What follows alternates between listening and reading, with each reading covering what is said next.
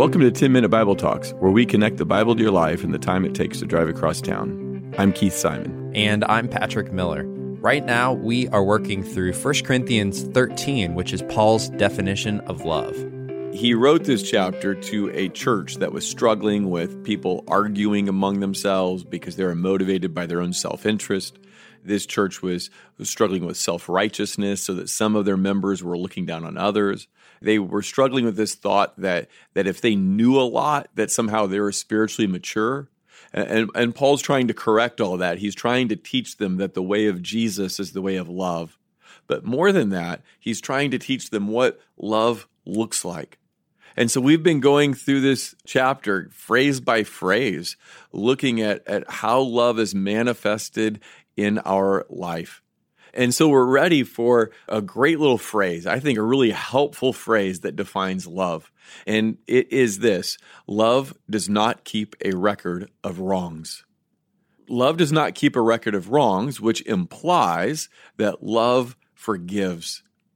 Now, before we say anything else, I just want to point out that that gives us a really helpful insight into what forgiveness is and isn't sometimes I think we have a misconception of what forgiveness is. And we think that forgiveness means to forget. So if you haven't forgotten how someone hurt you, you haven't truly forgiven them. But that can't be the biblical definition of love because God forgives us in Christ, but that doesn't mean he forgets our sins against him. How could an omniscient, all knowing God forget anything? But what it means that God forgives us is that He no longer holds our sin against us. He no longer makes us pay for our sin. So when we forgive other people in our life, people who have hurt us from, from small slights to very serious sins, what it means to forgive them is to no longer make them pay, to look uh, to Christ as the one who has paid for their sins or to entrust that to God, but we aren't going to make them pay by gossiping about them or giving them the cold freeze or lashing out at them or, or, or any of the number of ways we try to make people pay who have hurt us. To forgive them means to release them from that payment because love does not keep a record of wrongs. Love does not hold people's sins against them. Now, that's a really helpful definition of love. And it shows us that when we want to have love define our relationships with other people, then what that means is we are called to be a forgiving people. But, but where do you get the power to do that? I, I don't know anybody who doesn't want to forgive. But how do you forgive? How do you release people who have hurt you in a significant way? Where do you get the power for that? Well, I, I, want to share with you a little story that Jesus told at the end of Luke 7. I think it's a powerful story, a story that has helped me so much in my relationships with other people, in my marriage, in all my relationships, to, to be frank. And, it's a story that Jesus tells. And the point of the story, I think, is found in verse 47, or, or at least the point I want to drive home is found in that verse today. Here's what he says in verse 47 Therefore I tell you, her many sins have been forgiven, as her great love is shown. But whoever has been forgiven little loves little. Now, I'm going to tell you the whole story and the context for that verse in just one second, but I want you to get that what Jesus says here is that those who are forgiven much love much, and those who are forgiven little love little. Okay, let me set it up with a story. Jesus is invited to a Pharisee's house, and this Pharisee is named Simon. And while Jesus is at this party, uh, other people are there as well. This woman comes in. It just says she's a sinful woman. We don't we don't know much about her, and her entrance into the party would not be as weird as we think it sounds. It would have been normal for people outside to stand on kind of the outside of the party, outside of the house, and listen in and watch. That would have been culturally acceptable. But what this woman does then is enter into it, and this is when things get a little awkward because she starts cleaning the feet of Jesus.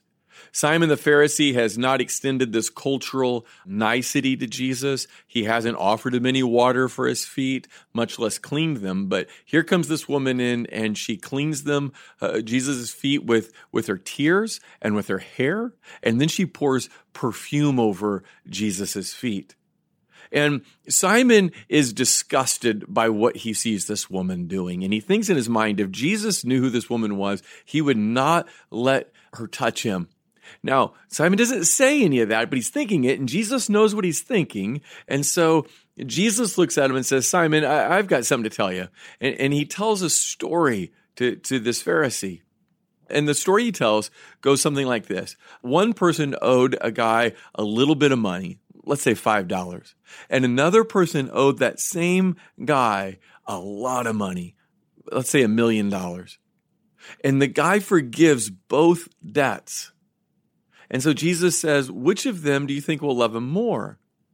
And Simon the Pharisee doesn't have to think about it that long, right? Well, he says, I suppose the one who had the bigger debt forgiven. And Jesus says, Yeah, you got that right. The person who has forgiven a million dollar debt loves the guy more than the one who has forgiven a $5 debt. Now, Jesus goes on to say, Look at this woman, Simon. She has offered to me her whole life she, she's cleaned my feet. She's given me this perfume, the most valuable thing in her life. You haven't done any of that for me, Simon. All you've been is rude toward me. Now, what's Jesus driving at here? Is Jesus' point that some people are forgiven much and some people are forgiven little? Because remember this key verse I told you. Jesus says in, in verse 47, Therefore I tell you, her many sins have been forgiven as her great love has shown. So her great love for Jesus shows that her sins, her many sins have been forgiven. So is Jesus's point to, to Simon that this woman has a lot of sin and Simon doesn't have much? That, that some of us have a lot of sin and some of us don't have that much sin. And those who are forgiven of a lot of sin, well, we're going to love Jesus more than, than those of us who, who don't really have much sin to be forgiven? No, that's not at all Jesus's point.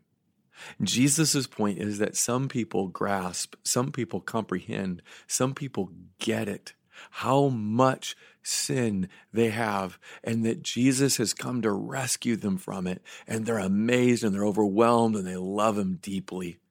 And other people, they have the same amount of sin. Their sin is just as big, just as big a problem. They need Jesus to rescue them from this huge debt they owe. And yet they don't see it. It's not that some people have more sin than others. It's that some people comprehend it, how much sin they have, and, others go, well, you know, I think I'm a pretty good person. I, I don't think I'm that big a sinner. I, I, know I'm a sinner, but I'm not that big a sinner.